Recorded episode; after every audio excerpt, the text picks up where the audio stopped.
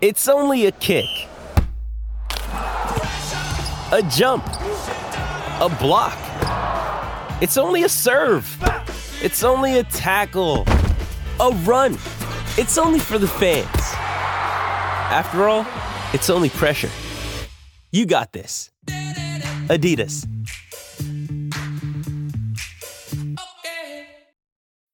When you need mealtime inspiration, it's worth shopping Kroger, where you'll find over 30,000 mouthwatering choices that excite your inner foodie. And no matter what tasty choice you make, you'll enjoy our everyday low prices, plus extra ways to save, like digital coupons worth over $600 each week. You can also save up to $1 off per gallon at the pump with fuel points. More savings and more inspiring flavors make shopping Kroger worth it every time. Kroger, fresh for everyone. Fuel restrictions apply. Welcome to the Starfleet Leadership Academy. Leadership development told through the lens of Star Trek. Your host, Jeff Akin, is a 20 year veteran of the public and private sectors in management and leadership. He specializes in helping people unlock their true potential. And now, here's your host, Jeff Akin. Welcome, and thanks for joining me today. Captain Archer shows us how to get the best out of someone that doesn't even believe they're capable of it, while we decide if this episode destroys all continuity in the Star Trek universe as we kick off the 19th episode of the first season of Enterprise Acquisition. The Enterprise is adrift, floating in space. We join a crew of unknown aliens speaking in their language.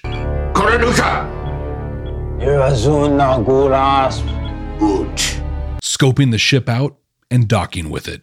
Okay, let's just get this right out. They're Ferengi, right? These are mainstays in the next generation and Deep Space Nine, yet here they are, a few hundred years before official first contact with them. So so we'll go along with the illusion for the recap here, but so for this time, they're just an unknown alien race. Okay? We're all on board?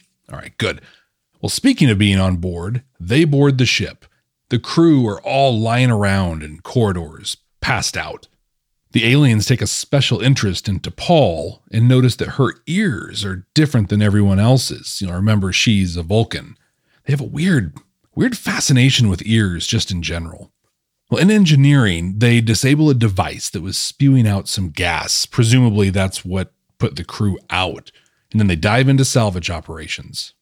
In the decon chamber, Trip is waiting for his time to complete. He says, You said 20 minutes. It's been at least an hour. as he tries to get Phlox's attention. But, like everyone else, Phlox is passed out too.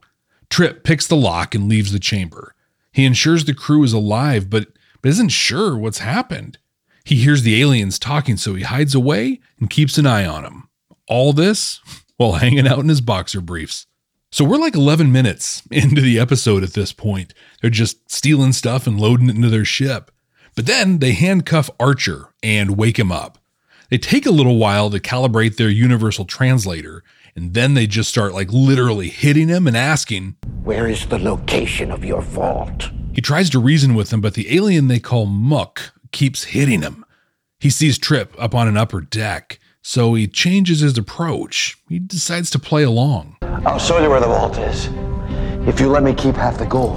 They agree, and we start seeing some cracks in the cohesion of this team. Why am I always stuck doing the menial labor? Well, so they make Archer do it instead. He starts applying pressure where he can. He's paired off with Krem, and he asks a lot of questions. What do you want to be when you grow up? What's the right tip? Have you called a plumber to your home lately? How superstitious are you? How much money would it take to make you spend a night in a cemetery? Would you display this as a trophy? Do you have a pet? Do you have a sweet tooth? He's subtly trying to sow seeds of doubt and make Krem an ally, but Krem is sticking to his principles. He's even quoting the rules of acquisition. Those, those are the code that Ferengi live by, mostly directing them to, well, to predatory business practices. But of course, of course, we don't we don't know that yet in this timeline. These are still unknown aliens that are just pirates to Archer at this point. There's a there's a pretty funny moment between them here. Back on my homeworld, that kind of thinking almost destroyed our civilization. You should have managed your businesses better. Archer just keeps on it. He finds out that Krem's cousin handles his finances and that he gets the smallest share of the crew. His dream is to have his own ship, but but Archer can see that really he's just getting taken advantage of. Never allow family to stand in the way of profit. And that's one of the rules of acquisition. Archer sees Trip nearby and asks Krem to get him something to eat and some water. Krem cuffs him to a bulkhead and heads off to the mess. Trip comes around and then they update each other on everything that's happened. There's not anything that Trip can find that's going to wake the crew up, and the aliens have taken all the weapons, including the phase pistols. But Archer thinks that if Trip can find the hypo spray that they use to wake him up, then Trip could probably get at least one person to help him. They're up a creek without a paddle, but they might have just a glimmer of hope. Trip finds that hypo and wakes up T'Pol. He tells her what's been going on, and she determines that the thing the aliens turned off earlier in the episode, the, the one that was spewing the gas, that was left out for someone to find as a trap. Trip had found it on the mission that he was returning from when he was in the decon station. So the whole thing was an elaborate trap laid out by these aliens so they could break into a ship and clean it out. It's really pretty brilliant. The other aliens, Muk, Grish, and Ulis, are still searching for this mysterious vault. They start getting just a little too greedy. This beauty's going in my personal collection. Trip and T'Pol come up with a plan and they're moving around the ship to set stuff up for it. After a few more minutes of them arguing, the aliens arguing and salvaging while they're distracted, T'Pol messes with their bags where they've been stowing the gear in. Where are my scanners? They continue arguing with and threatening each other. They split up, with Muk going off on his own. Down in engineering, Archer continues to chip away at Krem's confidence in his team. He could try to cheat you out of your share. He wouldn't cheat me. What happened to never allow family to stand in the way of profit? He offers to split the gold, you know, the, the gold that's uh, supposedly in this vault. He offers to split it with Krem if he turns on the team, but Krem refuses. Muk finds Trip, chases him down, but Trip gets the better of him. Ulis runs into him in the corridor and uses his energy whip to disarm him and knock him out. They drag him to Archer and they ask what's going on. They play off of each other, both offering to help the aliens and end up double crossing each other. The aliens decide they want to work with Trip. He's running them all over the Enterprise in a roundabout way, trying to confuse them. He takes them to a hatch that we saw him prepping earlier when he and T'Pol were getting ready for their plan. He opens it up, they walk in, and find T'Pol waiting for them. Supplies! She blasts him with a phase pistol, stunning them. They get locked up in the brig as the crew begins to wake up and recover. Trip and some security guards supervise the aliens as they return everything they've stolen. After that, Archer escorts them to their ship and puts one in for Krem. If you want to be unshackled, you might think about showing Krem here a little more respect. Then he sends them on their way as Krem sits in the captain's chair and takes off. At the end of the last episode, when this one came up, I mentioned it was controversial, right? Well, we first saw the Ferengi in season one, Next Generation. It was the episode called The Last Outpost. They were supposed to be the new big bad now that Klingons were friendly with the Federation. In that episode, we learned that first contact with the Ferengi happened in 2364. This episode, Acquisition, happens in 2151. So here we are, 213 years before first contact, but face to face with them. And there's the controversy.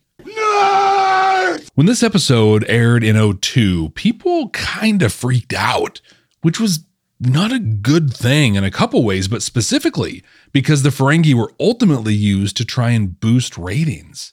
But before I share my thoughts on this, let's hear from the most iconic Ferengi of them all. Come to Quark's Crush Fun. Come right now. Don't walk. Run! Did you just survive another meeting that should have been an email or not even have happened at all? Do you dream of efficient, meaningful meetings? Then you need Lucid Meetings. Lucid Meetings makes it easy for teams to run successful meetings every day.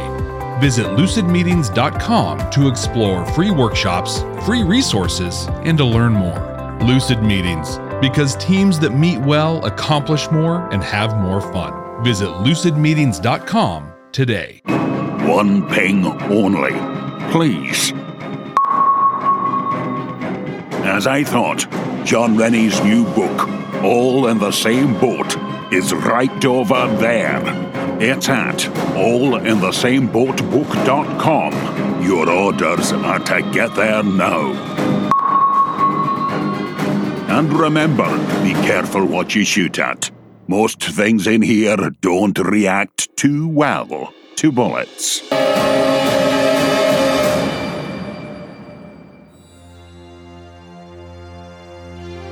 Managing contracts and agreements is a pain. You have to track everything on your own. You have to set reminders for renewals and expiration dates, follow up with customers or vendors when they don't respond in time, and you need to keep stakeholders up to date. it's just too much. Just getting started can be overwhelming because there are so many details involved. And if you make a mistake, like it could cost you serious money and lost revenue, or worse, set you and your business up for failure. Well, I found a solution. Zapendo makes managing contracts easy by taking care of the hard stuff for you automatically. Like, it'll remind everyone on your team who needs to know about an upcoming contract renewal or an expiration date change. It will save you so much time that you would otherwise be wasting tracking down these details yourself. And thanks to the Starfleet Leadership Academy, you can save 15% when you decide to save time with Zapendo. Visit www.zapendo.com and enter the code SFLA when you subscribe. Zapendo gives the power to manage contracts, edit them on the fly, send for e signature, manage expirations and alerts, and even more. And you can access it today by visiting zapendo.com. That's Z A P E N D O dot com and use the offer code SFLA when you subscribe. You can also click the link in the show notes. I think this was great. Space is huge. And why wouldn't a couple of Ferengi on the hunt for profit Give me a profit! end up in a part of space the Enterprise was in? Like, why not? They never said who they were. They never said anything about where they came from or anything like that. They were just space pirates that really pulled a good plan off. If I could change one thing that would really clear up the debate on this one, other other than using a different alien completely, I I just wouldn't have had them reference the rules of acquisition. That one that was a little too on the nose, but but that's probably just me being a little too nitpicky. So this was fine. And if you have a problem with the continuity on it, well, well you need to get over it. Get a life, will you, people? Crying out loud, it's it's just a TV show. And this was a pretty fun episode, too. I mean, there are huge swaths of time where basically nothing happens, but but it's all in fun. All in all, I really enjoyed it. You could probably call the Ferengi a hmm, problematic species in Star Trek, right? They've been called they've been called anti-Semitic and and aggressively misogynist. While Deep Space Nine did a lot to address some of that, those are those are totally valid impressions. I mean, especially the part of being misogynist. I mean, in my recap, I completely ignored some pretty, pretty creepy scenes between T'Pol and Krem. You would make a handsome wife. Do you know how to perform a oo-mox? So yeah, that really, that really kind of showed that side of them. But again, DS9 offers a lot of development and even and even redemption for this species. The real shining light of this episode, though, were the Hall of Fame guest stars that portrayed the aliens. I mean, we're talking Jeffrey Combs, Clint Howard, and, and even Ethan Phillips. I've talked about the gift of Jeffrey Combs before on this podcast. He plays a semi-regular Ferengi on DS9, Brunt, and and this episode was so cool because because Krem is everything that Brunt is not, right? He's nervous. He's got low self-esteem. I mean, Combs played them so differently. You almost you, I was even kind of questioning if it was even Jeffrey Combs doing it. so good. And we all know Ethan Phillips as Neelix. And well, you know my feelings on Neelix, but he was great as Ulis. The way he carried himself was was aggressive and, and kind of scary. Totally different than Neelix. But but here's something you might not know about Ethan Phillips.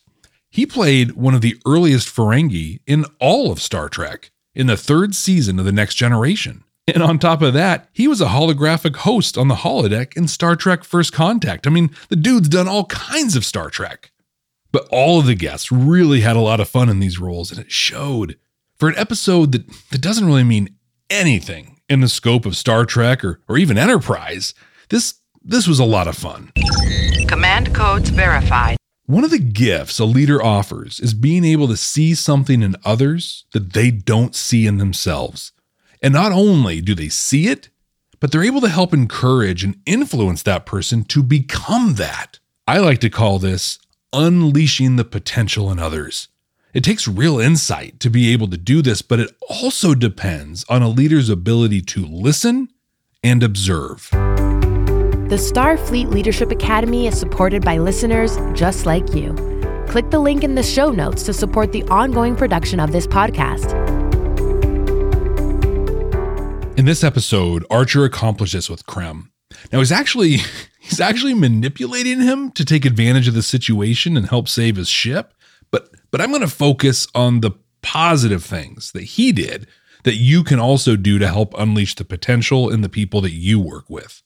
That's honestly so on brand for Archer to do something horrible that we're able to then kind of twist a little bit to really get some great nuggets and some great lessons from. In the episode where I watched DS9 Things Past, I talked a lot about being curious, about approaching a situation openly and not assuming you already know the answer to something. When you do this, when you watch and listen all from a place of curiosity, you're going to notice things. One of them said, You have no talent for business. Why not prove them wrong? For example, in this episode, Archer observes the interactions of the aliens with each other while they're grilling him for the location of the vault. He sees the clear hierarchy between them and that Krem is the he's the grunt of the group. If you want to run your own ship someday, Maybe you should start showing a little initiative. When he's left alone with them, Archer starts asking questions. His questions are trying to do two things here. First, he's validating his assumptions based on his observations. And second, he's gauging Krem's desire and his ability to achieve his desires. These are critical and necessary when coming from a place of curiosity because, because you're leaving yourself open to anything that you see and hear. Because of that, you have to validate what you're observing to determine what's important and what's true. In this first interaction, for example, it's pretty clear that Krem is subservient to the rest of the team, but but maybe there's something cultural with this mystery species that Archer doesn't know that that flips that on its head like I don't know, like like subservience is a sign of power or or something like that. I love it when kids tell me what to do. What could be better? Not a thing, that's who. So he asks open-ended questions and then listens, listens to the responses. Based on those responses, he encourages Krem to take action on his desires. Krem, it's time that I showed a little initiative. I have the lobes for business. You just never give me the chance to prove it. Now, if you manage people, I would imagine you spend time talking with them. Or honestly, I I sure hope you do, at the very least. You likely have impromptu conversations as well as scheduled, more formal confers and one on one discussions. And on top of that, you probably have opportunities to see them in action, doing the work that they're there to do. In all of these interactions, you can follow Archer's example. Listen with curiosity, observe their performance, and ask questions. Ask open ended questions. When you do these things, you will observe and validate things about the people you work with that they might not have considered or might not have had the confidence to attempt. And that, that is where the magic happens. Expecto Patronum! Once you have that, you can work to develop opportunities and offer skills or training that can help move that person towards their talent or desire. I, w- I want to give a good example here. Okay, I know. Here's one. So I don't know if I've shared this before or not. If not, I'm sorry because this is a big part of who I am. But but I used to work. I used to work in professional wrestling. It was it was honestly one of the greatest gigs I ever had. Well, at least it was one of the most fun. I mostly worked on the mic as a commentator or announcer, but I did some time in the ring too. I was a referee, a manager. Ring announcer Ron Glover. Just get out of here, Ron. Just get out of here. This new senior WCWC official, Smiling Dave Jackson, he can't officiate his way out of a wet paper sack. Is he blind? Didn't he see me interfering in that match? Like a ringside manager, kind of like a Bobby the Brain Heenan, you know, Jimmy Mouth of the South Hart. Heck, I even wrestled a little. It was a fun time. But because I worked mainly in support roles and not in the middle of the match, I had the opportunity to see a lot of what happened during the matches, especially when I worked as a commentator, where I not only watched every match, but along with the broadcast team, I would call and analyze what was happening in there. On Pro Wrestling, I'm Todd Kennelly along with Jeff Akin. We come to you from Las Vegas, Nevada. And Jeff, we've got a big fight feel for our main event. Well, because of that, the talent would often ask my opinion on their performance and on their matches. And as we've talked about in other episodes of the Starfleet Leadership Academy, it is important, it is vital, it is critical to always add value in your conversations with others. So I was always very honest and constructive when someone asked for my opinion. So at the time, I was working with a smaller organization. It was fun because we could try things out and get away with things the larger companies that I worked for just just couldn't. It was I don't know, just a little more loose. And because it was a little more loose, hmm, they hired wrestlers and talent that didn't necessarily fit hmm, the traditional molds you think of when you think pro wrestling. That led to them hiring this one guy that had been training for a few years to get into the ring. As a as a side note, you you probably have an opinion about pro wrestling, and that's cool, right? You're totally entitled. But let me tell you, pro wrestling is no joke. The athleticism and the training that's necessary to even do a do a halfway decent job is extraordinary. And if you ever think or even dare to say that that it's fake, allow me to introduce you to my orthopedic surgeon who would very much disagree with you. So anyway, this guy gets hired to wrestle. He's not in great shape. He's he's super pale, he's skinny, and he has the uh he's he's got the same kind of embarrassing and fuzzy shoulder hair that I've got. His tights, they they just kind of hung off of him. He he just did not look good in there. Ladies and gentlemen, get ready to take flight with the birds of war! Now he did an okay enough job. I mean, like he he knew what he was doing, but but honestly, he just wasn't enough of an athlete to do this, and and it really showed. But he had a real passion for this. When I watched him prepare for his matches, he he did it with real intention. He wanted desperately to do a great job. He very much understood academically what he needed to accomplish in the ring, and he would try his very, very best to do it. When he was in his match, he was absolutely beaming. There was nowhere that he would rather be. I'd visit with him in the locker room. I mean, this guy is an encyclopedia of knowledge about the sport and the industry. I'd find myself just just mesmerized by the stories he could tell about other matches, uh, other performers. When I asked him questions about the stories, his, about his training, or or even just about wrestling in general, he would answer them in the most engaging way that that again just demonstrated his passion. Now we all know that it takes more than passion and drive to really make it. And this guy just he just didn't have much more than that. Despite all that, the promoter booked him in a, in a relatively high profile match. I wanted to help him however I could, so I suggested that he film one of those, you know, pro wrestling interviews that we all know and love. Well, let me tell you something, brother.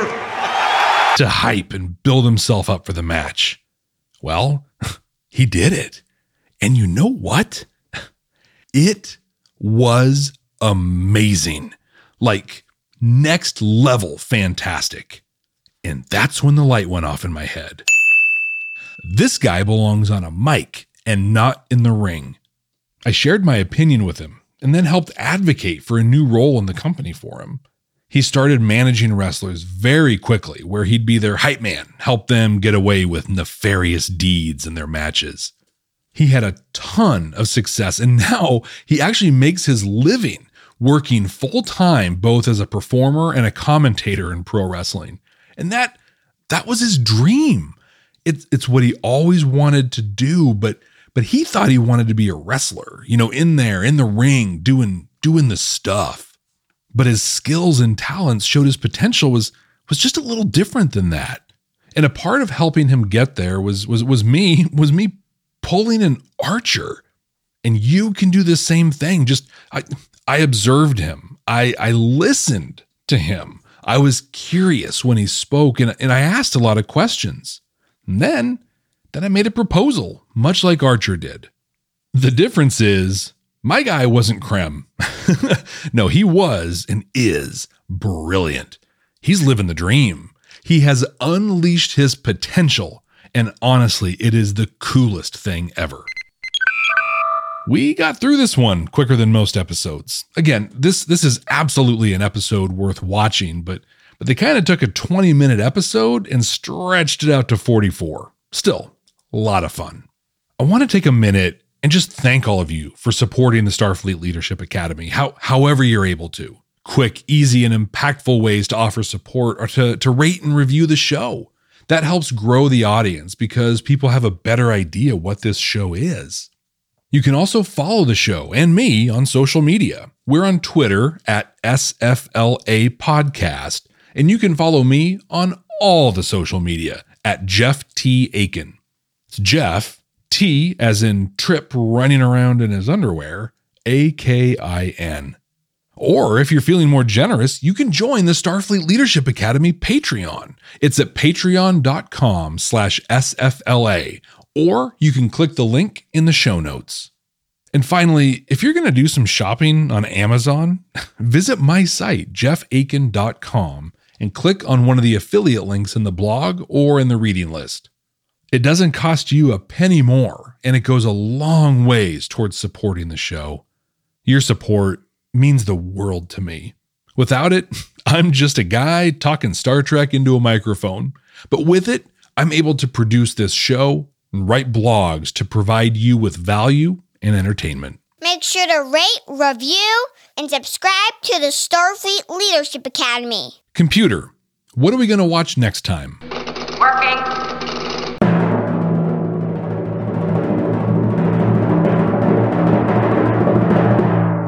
18th episode of the seventh season of The Next Generation, Eye of the Beholder. This one deals with some, some really sensitive subject matter suicide. It also features Troi prominently, so I'm hopeful for another thought provoking episode like Face of the Enemy. And until then, ex Astra Scientia.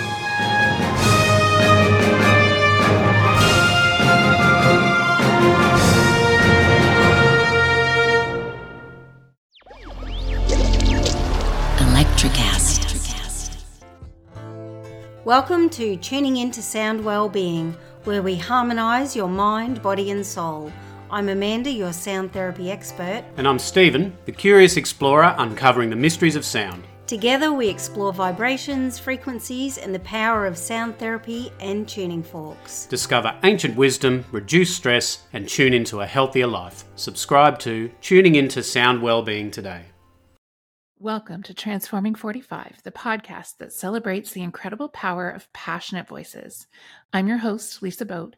Join me in conversation with heart led humans who share their deeply personal stories of transformation. Transforming 45 is here to uplift, connect, and remind you that it's never too late to write your next chapter. So get ready to be inspired, empowered, and transformed. Join me in this community where, through powerful storytelling, we heal and reclaim our inherent magic.